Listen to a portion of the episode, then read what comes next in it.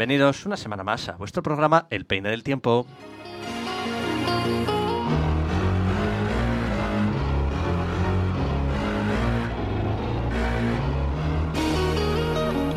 Bienvenidos a todos, bienvenidas a todas a Donostia Kultura Irratia, El Peine del Tiempo, a vuestro programa.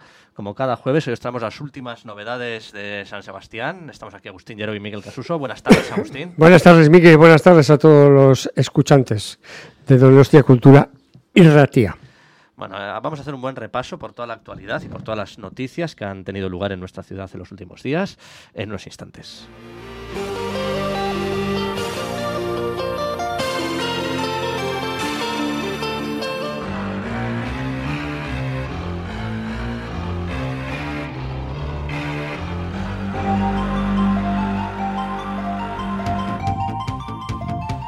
Bueno, y se impone hablar de los resultados de las elecciones municipales del 28 de mayo.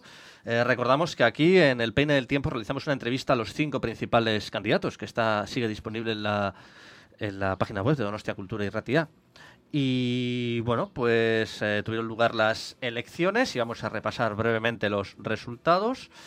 El PNV con Eneko Goia recibió 24.539 votos y 9 concejales, la fuerza más votada, un concejal menos que la anterior legislatura. EH Bildu con Juan Carlos Izaguirre recibió 23.387 votos y 8 concejales, segunda fuerza, 2 concejales más que la anterior legislatura. El Partido Socialista de Euskadi con Marisol Garmendia recibió 16.239 votos, los mismos concejales que la anterior legislatura, 5. Cuarta fuerza fue el Partido Popular, con Borja Corominas y 3 concejales, repitió, y 10.590 votos. Y en quinto lugar, el Carrequín Podemos, con Víctor Lasa y 7.063 votos, y bajó de 3 a 2 escaños. Entonces, bueno, este es el panorama que tenemos ahora.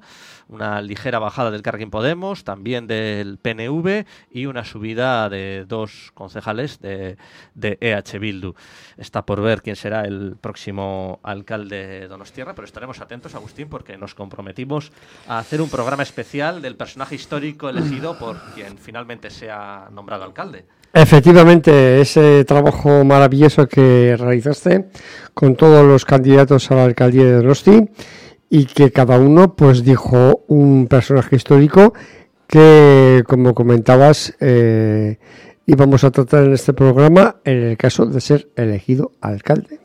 Y lo prometido es deuda. Sí, todavía no sabemos quién será el alcalde, porque bueno, no está tan claro como estaba hace... Bueno, luego vienen los pactos.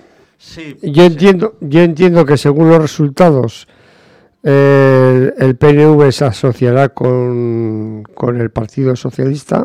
Parece lo más probable. Sí. Que hasta ahora parece que han tenido buena sintonía hasta la fecha, y porque yo no veo un acuerdo entre PNV y AH Bildu, no lo veo. No, ni entre AH Bildu. Entonces... Parece que el PNV seguirá en la alcaldía de Donostiarra. Yo creo que sí, por lo menos otros 4 años más, porque Podemos, aunque ha bajado uno de 3, con 5-8, no le da seguramente la mayoría. Bueno, es otra opción con Podemos, pero yo creo que se entiende mucho mejor con el... Por lo menos... Por lo visto, hasta ahora se entiende mucho mejor con el Partido Socialista que con ningún otro partido. Bueno, así es. Pues una bajada importante, de todas formas, ha tenido un porcentaje de votos. Sí. Del 35,5 al 28%. Pues es un tema que ya lo comentó el actual todavía alcalde Eneko Goia, que tienen que analizar un poco las consecuencias que han tenido de esa pérdida de los 2 concejales. Un concejal. Un concejal. Sí.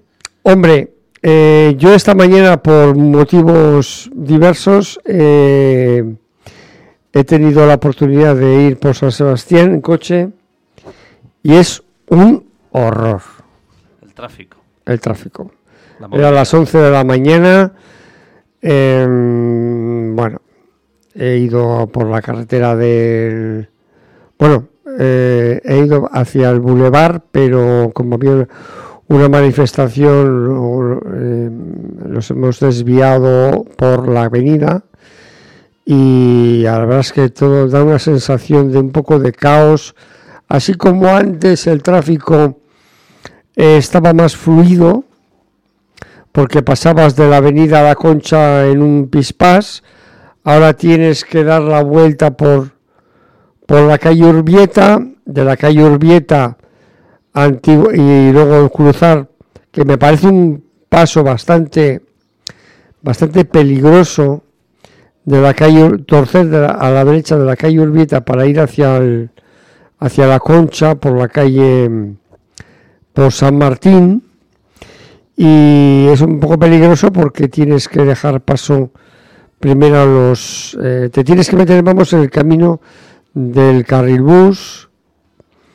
Ellos pues también tienen preferencia, pero cualquier descuido, cualquier despiste, pues eso no tiene más que un problema, que es que pueda haber alguna colisión, ¿no? Bueno, como mal menor. Y la verdad es que esto. Y luego a la vuelta, y pues en fin, vienes de La Concha y para ir a Gros tienes que darte la vuelta por toda la calle Urbieta, de la calle Urbieta pasar luego al puente de Mundaiz, y de ahí dar toda la vuelta, cuando antes pues dabas exactamente por San Martín y vas derecho hacia el río de Lurmea, hacia el Paseo de los Fueros, y vas directamente. No sé por qué motivos todo esto han cortado, sobre todo la zona de la calle San Martín, que está de obras. Yo me imagino que sea por el metro, que está de obras con la parte que es de la Catedral del Buen Pastor, y todo eso está limitado al tráfico rodado. Creo que solamente puede entrar alguna moto y algún carril bici, pero da una sensación de caos. Sí, muy criticado, así. Sí. Ese es uno de los problemas que tiene la ciudad. Otro problema que tiene es la vivienda. Y bueno, he leído creo que era hoy una noticia que hay un propietario de 75 años que llevaba desde 1960, pues que el barrio de Loyola le van a desahuciar. Están intentando paralizar el desahucio por una plataforma de estas de inversión creo que era de Loyola, ahora no me acuerdo el nombre. Y bueno, pues otro de los problemas que tiene esa vivienda, como bien sabes. Y bueno, pues veremos un poco. Me imagino que el señor alcalde hará su alcalde y sus concejales harán su reflexión y sus conclusiones sobre por qué han tenido este fallo. Yo me imagino que como las cosas no se arreglen y no mejoren, pues desde luego que la próxima legislatura le auguro poco por venir al PNV. Y seguramente pues será la segunda fuerza política la que tome el mando del alcalde, o cualquier otra. Pero bueno, en cualquier caso ahí están todos metidos en el ayuntamiento, es decir, cada uno con su representación municipal, y todos son de alguna manera responsables de lo que pasa en la ciudad. Aunque al fin y al cabo las mayorías son para tomar acuerdos. Pero cuando una propuesta es buena, da igual el color político que se tenga, hay que aprobarla y hay que aceptarla. Eso es lo que debería ocurrir siempre, pero no a veces, o muchas veces no es así. Y bueno, pues aquí queda un poco mi reflexión, sin más.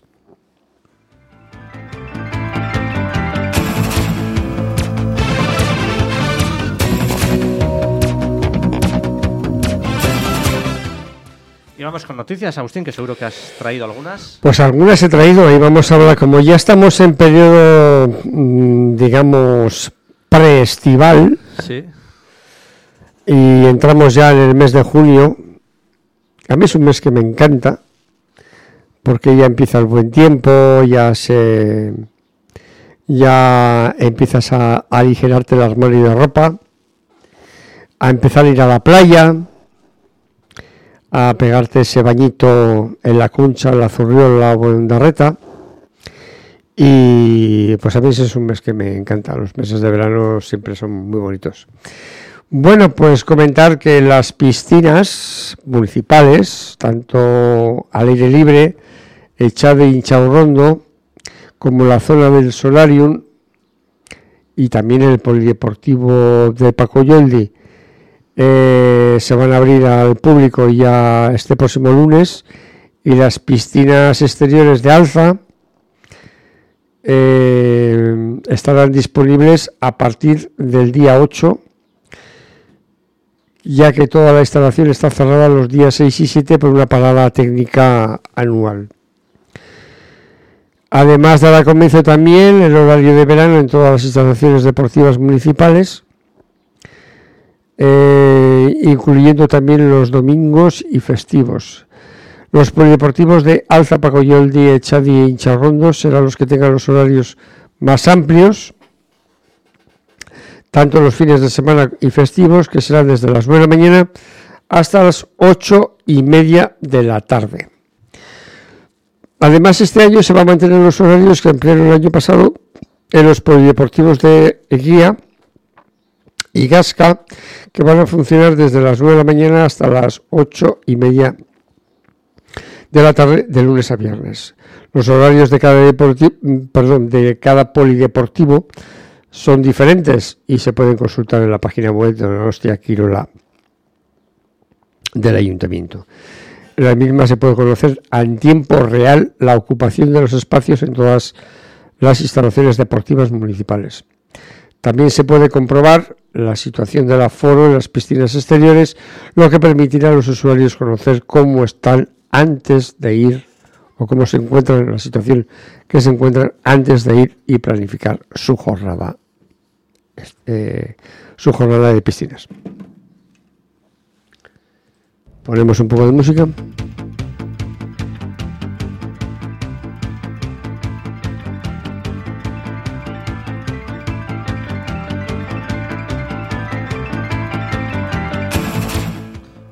A Madeleine Pebu cantando Dance Me to the End of Love.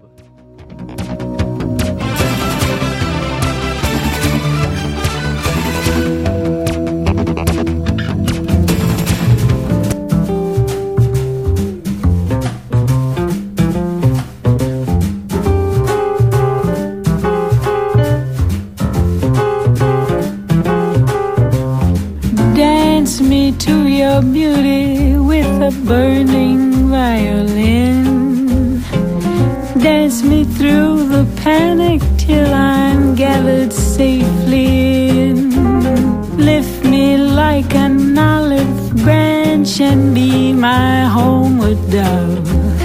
Dance me to the end of love. Dance me to the end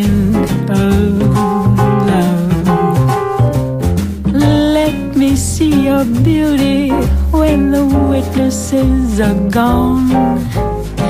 Let me feel you moving like they do in Babylon. Show me slowly what I only know the limits of.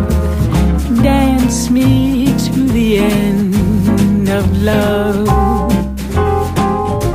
Dance me to the end of love. Dance me to the wedding now. Dance me on and on. Dance me very tenderly and dance me very long. We're both of us beneath our love. We're both of us above. Dance me to the end of love.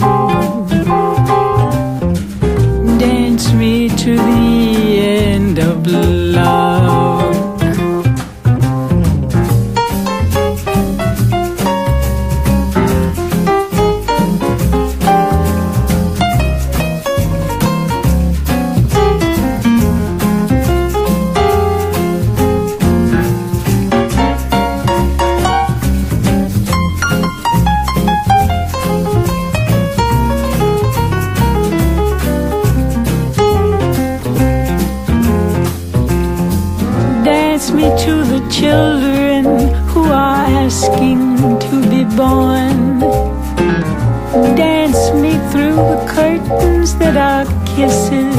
about one. Raise a tent of shelter now, though every thread is torn.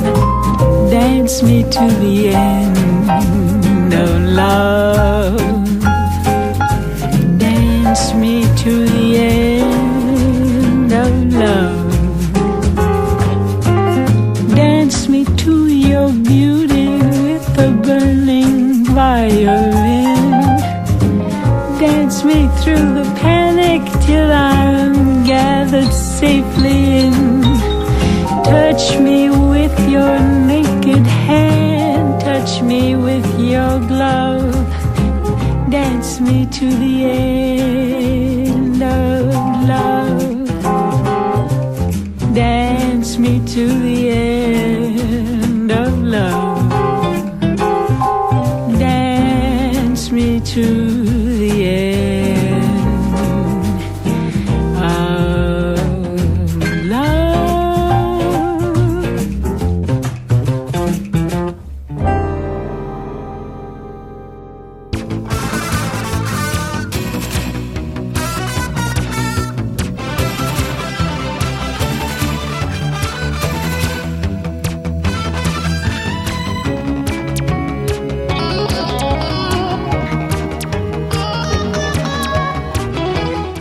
¿Tenemos más noticias, Agustín? Pues siguiendo con la temporada de playas, comentar que este mismo jueves, día 1, se inicia esta temporada con un centenar de parasoles libres para alquilar desde el 15 de junio al 15 de septiembre y las cabinas de las 3 playas abiertas hasta finales de septiembre con el horario de 9 de la mañana a 8 de la tarde.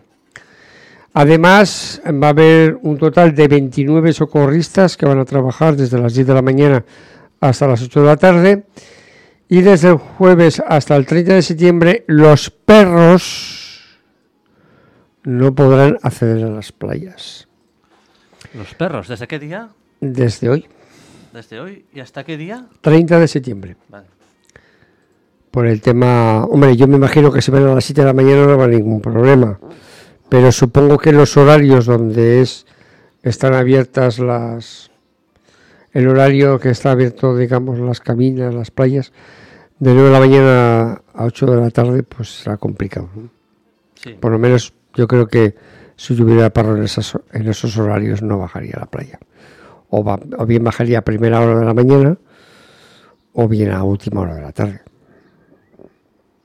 Pero bueno, ahí a cada uno, ¿no? También los usuarios de las cabinas, desde este 1 de junio, van a poder usar las cabinas porque se han renovado, se han reformado totalmente, tras una obra que ha tenido un coste de 456.000 euros. Que esta actuación se ha llevado en 2 fases, ya que el verano de 2022 no se terminó porque se suspendieron los trabajos porque vino la temporada de playas y la gente demandaba su uso y se volvieron a reanudar pasada la temporada. Los usuarios también van a apreciar el cambio en las paredes, techos y secadores que se han colocado más a mano, según ha comentado el concejal de mantenimiento y urbano en funciones, el señor Miguel Ángel Díez. Bueno, pues a este respecto comentar que yo soy usuario de estas cabinas y en los próximos días que tengamos programa, pues cuando las visite, pues daré mi opinión, que me imagino que será buena. Por tanto, el arranque de la temporada estival se va a producir con un centenar de parasoles libres, tanto para alquilar en la Zurriola, donde quedan 78 toldos, como en Araeta, que hay 26 carpas libres. Los 440 toldos de la Concha ya están ocupados, al igual que 152 de la Zurriola, y en Ondarreta 424 toldos ya están asignados, así como 198 sombrillas y 72 carpas.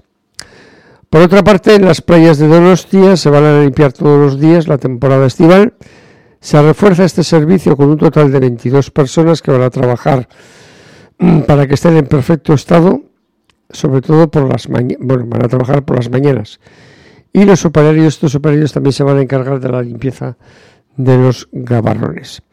Además, esta temporada se han colocado unas nuevas balizas de color amarillo, atendiendo a las recomendaciones de Capitanía Marítima, que se han establecido las condiciones adecuadas para este tipo de señales.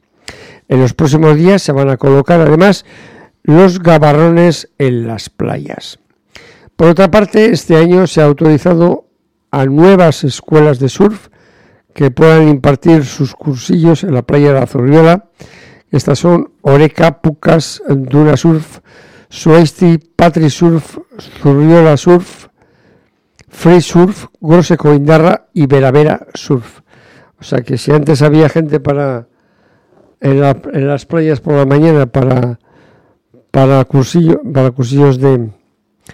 de surf, que ocupaban prácticamente toda la playa, los que vamos a nadar por las mañanas lo vamos a tener, entiendo yo, más crudo. Yo creo que había que habilitar algún espacio para poder que todos podíamos utilizar la playa de Zorriola, cada uno tuviera su espacio.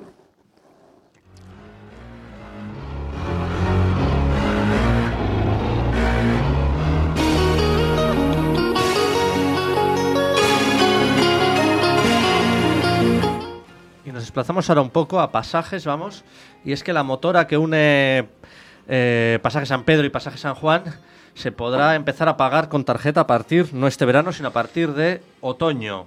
Bueno, era una reclamación de algunos vecinos y bueno, pues las tarifas serán similares pues a las que tiene el Donostibus en Donosti, transbordos gratuitos durante los próximos 45 minutos con otros medios de transporte, así que bueno, pues se integra en el sistema MUGI esta motora, la motora de Pasaia, que bueno, es la empresa Itxas Servi la que presta este servicio y acaba de firmar un convenio con la Autoridad Territorial de Transportes de Equipos. ¿Tenemos el importe de ese viaje? Sí, es la MUGI ordinaria. El billete, la tarifa simple, 0,96 euros. Ajá. Pero bueno, para los viajes realizados en el primer tramo de descuentos, de 1 a 20 viajes, y luego se va disminuyendo. Sí. Pero bueno, como ahora está esto a la mitad, pues 48 céntimos de momento. Pues está muy bien. Sí, vamos, es como si fuese ir en autobús o en Lurral de Bus o en como escuela. Debe ser, es un medio de transporte como otro cualquiera. Sí, y muy importante para los pasaitanos. Muy importante para muchos. Sí. Sí. Y para muchos, la verdad es que es una gozada pasar de Pasaia de San Pedro a Pasaia de San Juan, Don Ivane, y yo lo he hecho muchas veces. 100.000 viajes tiene al año. Al año, ¿eh? Al año. Que no es poco, ¿eh? No, entre vecinos y visitantes, sí. Sí, porque si no tienes que dar una vuelta hasta Rentería. Sí, sí, sí, es muy práctico, sí. Y es muy práctico, bueno.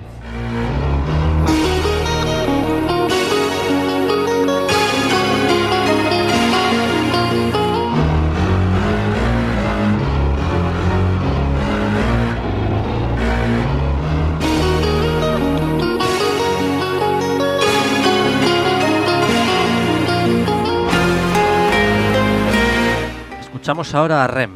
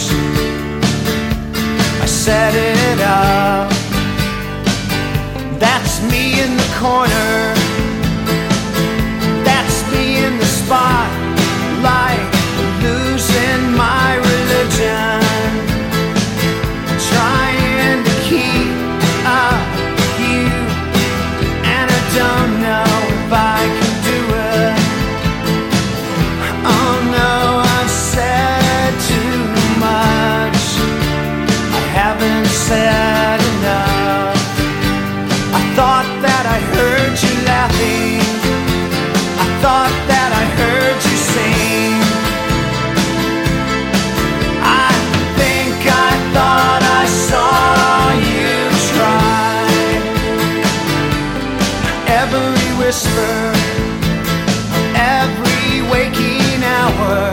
I'm choosing my confessions, trying to keep an eye on you, like a hurt, lost and blind. Oh, oh, oh no, I said too much, I set it up. Consider this, consider this, a hint of the century. Consider this, the slip that brought me to my knees. Pale, what if all these fantasies come flailing around? Now I've said too much. I thought that I heard you laughing, I thought that I heard you sing. I think I thought I saw you try.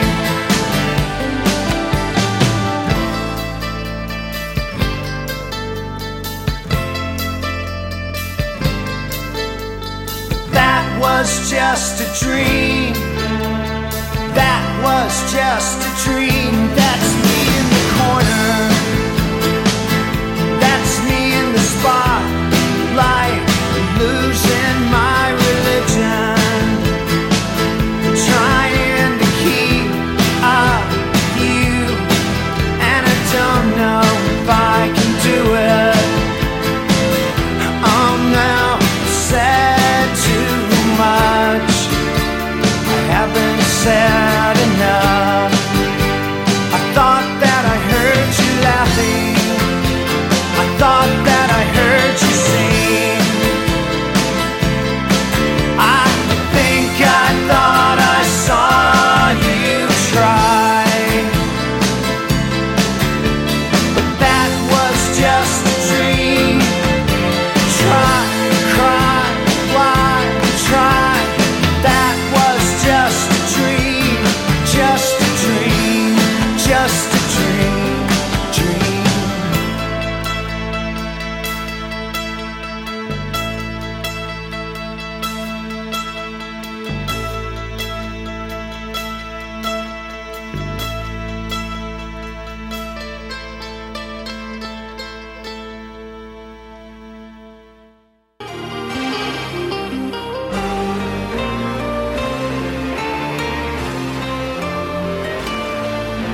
Vamos con más noticias a nuestras tierras, Agustín. Sí, pues he encontrado una noticia que es desde hace ya varios días, más o menos del día 17, ¿sí? Que me ha parecido muy curiosa además, y creo que te va a encantar. A ver, dime. Pues mira, más como te gustan estas cosas, nos gustan, perdona, sí, a los dos este tipo de cosas. Pues mira, concretamente se ha renovado el apeadero de Renfe, de Herrera. Se ha puesto en marcha en uno de los ascensores, concretamente el de la zona alta del Paseo de Herrera, frente al que está en los IGRAF, que cuando bajamos ahora por aquí, sí, por la carretera, está ahí en marcha. Sí, sí, sí. Y el segundo ascensor, también situado en el lado de la rotonda de la avenida de Elósegui, aún se encuentra cerrado al público. Por otra parte, acerca de este elevador se ha colocado un escudo de alza, que fue convenientemente conservado tras el inicio de las obras a petición del colectivo Alza-Ko Historia Mintegia y del distrito este. Este escudo se puede leer Alza 1932, año en el que se construyó el paso situado bajo las vías, un camino que se ha acordado con la renovación llevada a cabo en el apeadero. La Corporación de Alza de 1932... que había sido elegida un año antes en la República, fue el que dio el visto bueno a que la Comisión de Obras tramitara la construcción del túnel. En 1940, Alza quedó anexionada a Donostia, porque antes no estaba anexionada. Sí, era un municipio independiente. Efectivamente, la República hacía cosas muy buenas, por cierto. Y con ello el apeadero pasó a formar parte de la capital guipuzcoana. Podéis ver la noticia y el escudo en la página web de la donde suelo coger yo las noticias, en Noticias de Guipúzcoa, en el apartado de Donostia, y la verdad es que es espectacular el alza. Y además viene una reseña tanto en euskera como en castellano, y dice el primer paso, y dice así: el primer paso bajo las vías del ferrocarril fue construido por el Ayuntamiento de la Villa de Alza en 1932 para dar trabajo a las personas desempleadas y garantizar la seguridad peatonal. Este escudo es testigo de aquello. Vaya, vaya. Sí, es un escudo que está elaborado en piedra arenisca y se halla sobre la boca del túnel. Ahora se ha colocado a la izquierda del anterior emplazamiento, cerca del ascensor, aunque aún no se ha puesto en funcionamiento todavía, el que hemos comentado antes. La renovación del apeadero de Herrera, que no cumplía las necesarias medidas de seguridad, comenzó el 2021, que culmina estos días sus últimas actuaciones. Y el pasado mes de mayo, el 9 concretamente, se abrió al público el pasadizo subterráneo.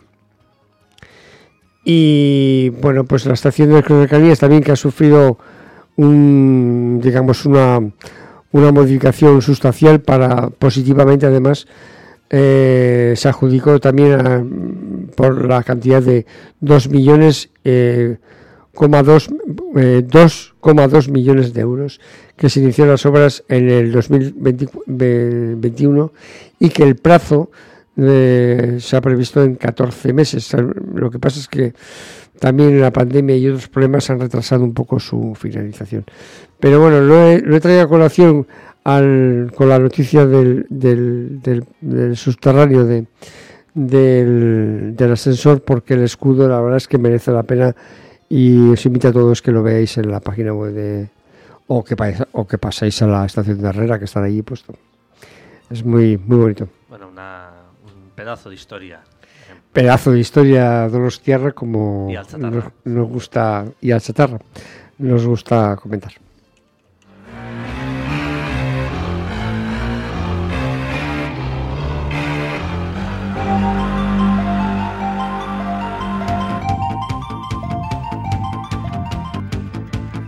¿Más noticias tenemos, Agustín?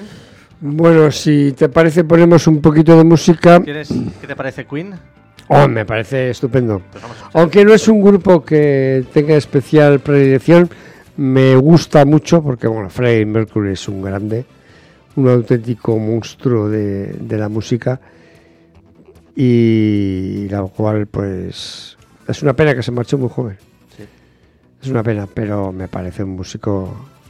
De hecho, el único que ha cantado como Serra Caballé, que no es cosa poca, no es poca cosa. Pues vamos a escuchar una de sus primeras canciones, Killer Queen. Sí, claro.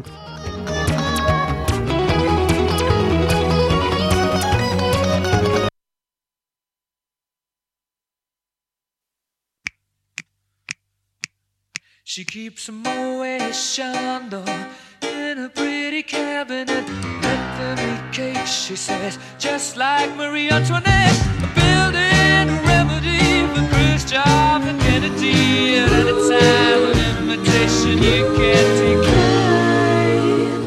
Caviar and cigarettes, well versed in etiquette, extraordinarily nice. She's a killer queen, gunpowder gelatine, dynamite with a laser beam, guaranteed to blow your mind.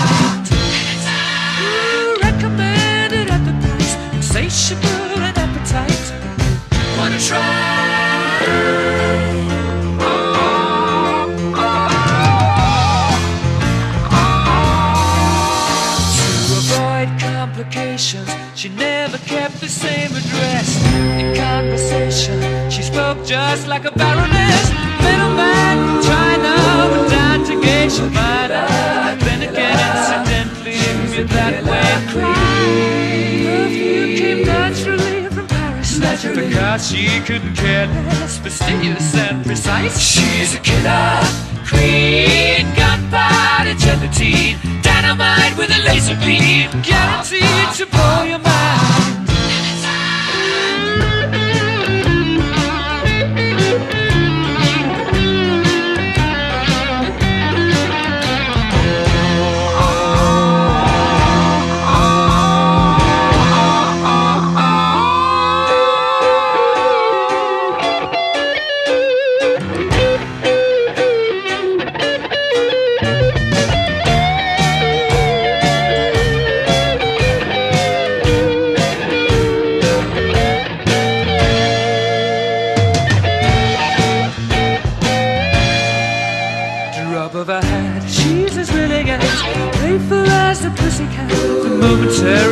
out of action, temporarily out of class, you absolutely right.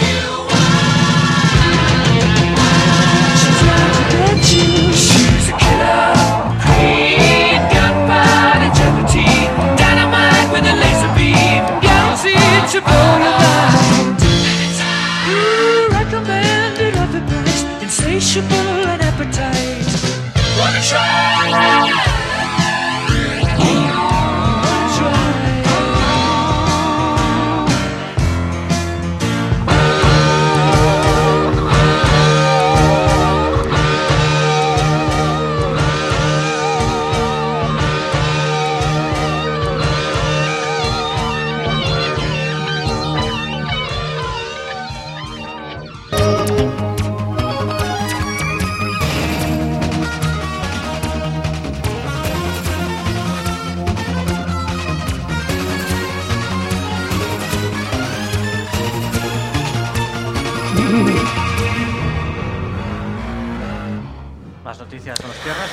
Pues sí, una no muy agradable. Vaya, a ver. Pues sí, vamos a hablar del microbús Aurgul. Sí, ¿qué pasa? Pues que este año no va a haber. ¿Por qué? Pues mira, concretamente el microbús de Aurgul, que ha funcionado durante varias temporadas de verano desde el 2006, no se pondrá en servicio esta temporada. ¿Por qué? Según se ha anunciado este miércoles, por mediación de un por medio de un escueto comunicado. El motivo es que la empresa municipal de autobuses haya decidido al no poner en marcha esta línea. Esta línea se debe a que, según fuentes de la compañía, este año no tiene disponibilidad para dedicar uno de estos vehículos a la línea que sube y baja del monte. La idea es ampliar la flota de microbuses para ofrecer este nuevo servicio el año que viene. O sea, les ha pillado el toro. Ya. Esto no es bueno. Aunque, comentar que en los últimos años este microbús que subía a Urgún los fines de semana, de junio a septiembre, todos los días desde el 23 de junio y el 31 de agosto, excepto en la Semana Grande. Este año, pues no va a poder ser porque los ciudadanos que quieran subir a Urgul, pues van a tener que hacerlo a pie. Además, este vehículo que se instaló en el 2006, pues resultó un éxito. ¿Sí? Porque lo utilizaron ni más ni menos que 7.000 personas. Además de ciudadanos de los tierras, excursiones infantiles, turistas, hicieron uso del microbús sin cansarse hasta el alto. Algunos sectores, que siempre hay de todo en esta vida, mostraron su descontento porque la puesta en marcha de este microbús colocaron pancartas en el recorrido porque consideraban que esta línea de bus estaba solamente a los turistas. En fin, si lo han utilizado donostiarras y gente que no viene de turismo, sino que viene a pasar el día, pues de la provincia, pues lógicamente no solamente está dedicado hasta los turistas. En la actualidad, la flota de microbuses de bus se compone de 11 unidades, todas ellas del modelo Integralia Tatu y Norban clase 1. Tienen 13 plazas para viajar sentados y otras 13 para hacerlo de pie. Y comenta la Donostibus que las líneas que funcionan con este servicio son San Antonio Morlán, San Roque de Aldaconea, Trincherpe Alza, Molinao, Rodil Zuluaga y Zorroaga, que funcionan con estos microbuses. Pero no queda ninguno libre para reservarlo a la línea de Urgul, la única relacionada con este ocio. Y esperemos que se subsane y que, desde luego, pues esto se podía haber previsto durante el invierno. Que el invierno es largo. Y esto es responsabilidad del ayuntamiento, a la cabeza con el señor alcalde. Esta es una de las cosas pues que no van, no dicen buenas, digamos, no dicen buenas cosas para la ciudad, y no dicen buenas cosas para el gobierno municipal, que desde luego pues los servicios a la ciudadanía hay que mantenerlos, sobre todo si funcionan y tienen éxito. Y no se puede dejar al albur, dejar todo y no preverlo, porque han tenido 9 meses prácticamente para poder preverlo y hacerlo. Y esta es una de las cosas que pues no queda muy bien, la verdad.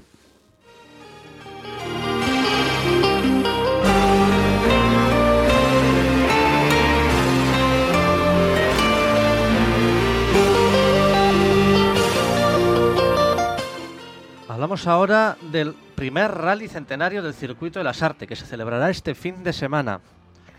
Se cumple un siglo este año de la celebración del primer Gran Premio de Lasarte.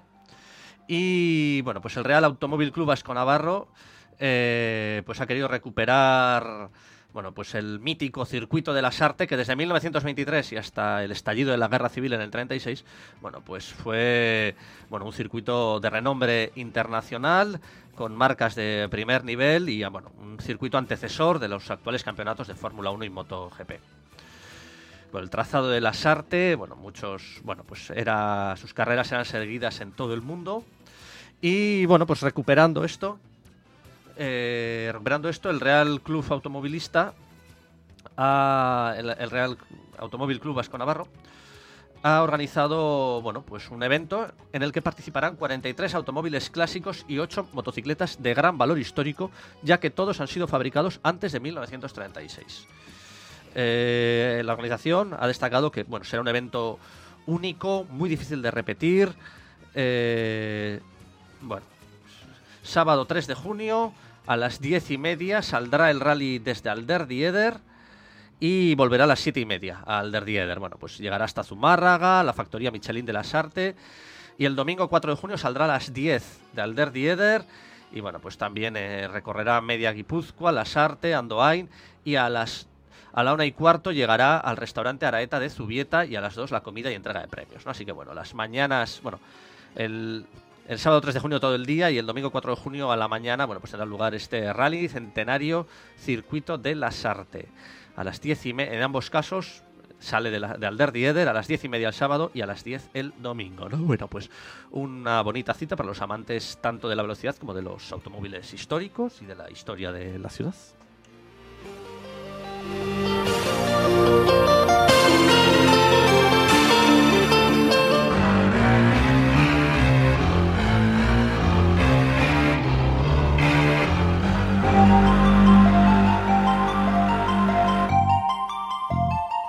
¿Y tenemos más noticias, Agustín? Pues sí, tenemos ya prácticamente la última noticia. No me queda más porque, bueno, llamaba a Edu, pero no me contesta. Y me imagino que pues estará al día como Miquel Recalde. Sí. Pues, y pero haremos una pequeña reseña de la información de la Real Sociedad, que, por cierto, va a jugar su último partido esta temporada el próximo domingo a las 6:30 de la tarde frente al flamante campeón de la Copa de la UEFA. Bueno, Copa de la UEFA no, de la Europa League, que se llama Europa League, que es el Sevilla Fútbol Club. Y bueno, dicho esto, pues vamos a comentar las viviendas de protección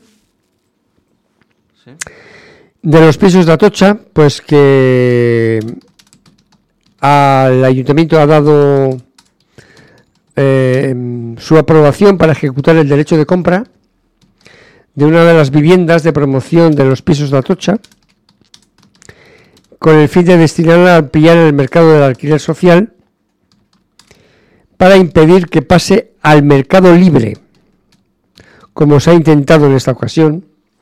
La vivienda será adquirida por 121.792 euros, con lo que quedará frustrada la posibilidad de que se venda en el mercado libre por más de 350.000. Este año se ha puesto a la venta por más de 600.000 euros una de estas viviendas que había perdido la calificación pública porque habían pasado los 20 años estipulados para este caso.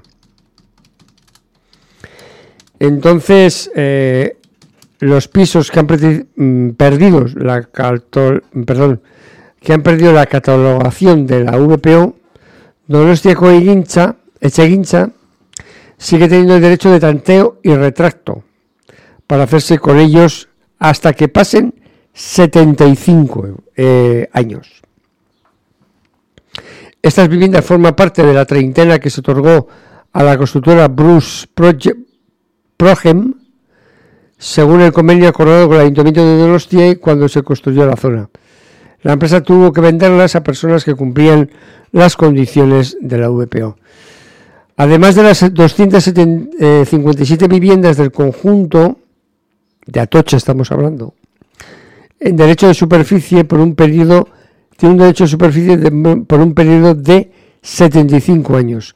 No han perdido su condición de VPO y si sus propietarios pretenden venderlas, tienen que atenerse a los precios de protección oficial, como no se pueden, digamos, escapar al mercado libre. Porque alguno me imagino que ha pensado que ya estaba descatalogado pasados los 20 años y podía tener derecho a la vivienda, a vender la vivienda a precio de mercado libre. Pues no, tienen que pasar 75 años. Cosa que me parece bien, cosa que me parece muy bien. Así como hay cosas que no me gustan del ayuntamiento, pues estas cosas sí que me gustan.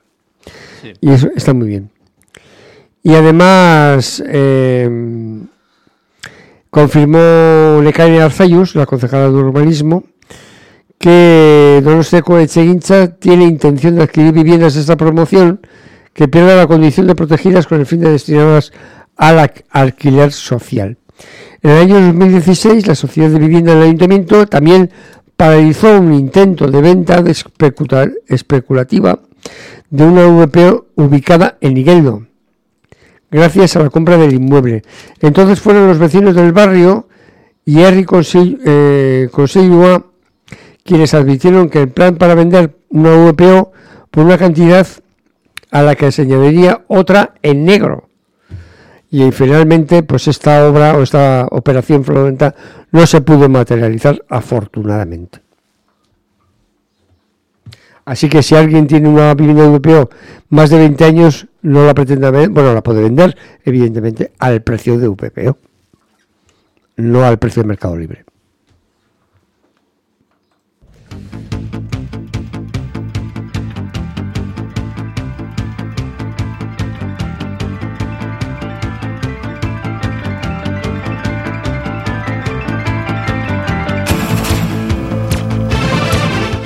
Pues hablamos un poco ahora de deportes, Agustín.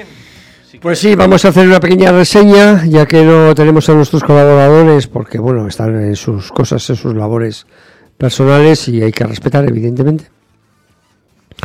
Bueno, pues comentar que el próximo partido de la Real Sociedad va a cerrar la temporada de este año 2022-2023, que como saben los aficionados a la Real, pues esta temporada la Real Sociedad acaba en el cuarto puesto, con lo cual eso le da derecho a jugar el año de la próxima temporada en la Champions. A pesar de haber perdido el anterior partido en el Wanda Metropolitano contra el Atlético de Madrid 2-1, pero el Villarreal, que es el siguiente equipo que le perseguía, pues tenía que haber ganado el partido para tener alguna opción en el último que se va a jugar en Anoeta este próximo domingo a las 6:30 de la tarde frente al Sevilla. Y como jugaba con el Rayo y perdió 2-0 con el Rayo, pues ya prácticamente las opciones se han difuminado, porque la diferencia entre uno y otro, entre la Real Sociedad y el Villarreal, es de 5 puntos, con lo cual 3 puntos en juego, pues la verdad es casi imposible que pueda tener ninguna opción. La liga está bastante interesante, no solamente en la primera división, sino en la segunda. En la primera división ahí están varios equipos para el descenso, que ya están descendidos el Español y el Elche. Por cierto, el Español la verdad es que ha tenido, por decirlo de alguna manera, bastante mala suerte con los arbitrajes. Un gol fantasma que no debió subir al marcador de Griezmann y otro gol que debió subir al marcador en el campo del Gerona, pues han hundido al Español. Aunque sí que es verdad que la temporada no ha sido buena para el club Perico, pero estas dos decisiones le han lastrado hasta puestos de ya prácticamente de descenso. Y la siguiente plaza, que es la tercera, pues la van a jugar entre, si mal no recuerdo, Getafe, Valladolid, incluso puede estar también en Valencia, el Celta. Hay 4 o 5 equipos que depende cómo sean los resultados, van a tener, van a ser poseedores de esa plaza. Por contra, la segunda división ya tiene ya los 2 candidatos, el primero y el segundo, que suben a primera división ya de pleno derecho, que son el Granada, que ha quedado campeón de segunda división, y Las Palmas. Y luego hay 4 equipos, entre ellos está el Alavés y el Eibar, que se van a jugar un playoff en que la tercera plaza de ascenso se van a jugar entre esos 4 equipos, que el sábado lo juegan ya en los primeros partidos, jugarán entre el Alavés y el Eibar. Y a doble partido se jugarán, y el que pase a la final la semana siguiente, pues gane sea vencedor entre los 4 equipos, pues subirá a la primera división. Y con respecto a la Real Sociedad, bueno, pues el partido del próximo domingo frente al Sevilla, que ayer conquistó flamantemente frente a la Roma de Mourinho el título de campeón de la Europa League. Y yo creo que va a ser un partido puramente de trámite, aunque sí es verdad que la Copa, la Conference, que todavía no tiene dueño, ese digamos posición séptima se la van a jugar entre los Osasuna, Athletic Bilbao, Gerona y Sevilla. Si el Sevilla adquiriera esa séptima plaza, porque el año que viene va a jugar en la Champions por haber ganado la Europa League, esa plaza no iría a ningún otro equipo. Pero si el Sevilla no queda séptimo, pasaría a jugarla cualquiera de los otros 3 equipos, que fuera el que mejor lo tiene es el Osasuna, que es el que está primero, luego está el Athletic Bilbao y luego está el Girona. Y todos ellos, pues bueno, el que, si el Sevilla no gana en Anoeta, que será lo más probable, porque con todas las celebraciones que van a tener entre hoy y mañana, pues la verdad es que no, yo no hago un partido.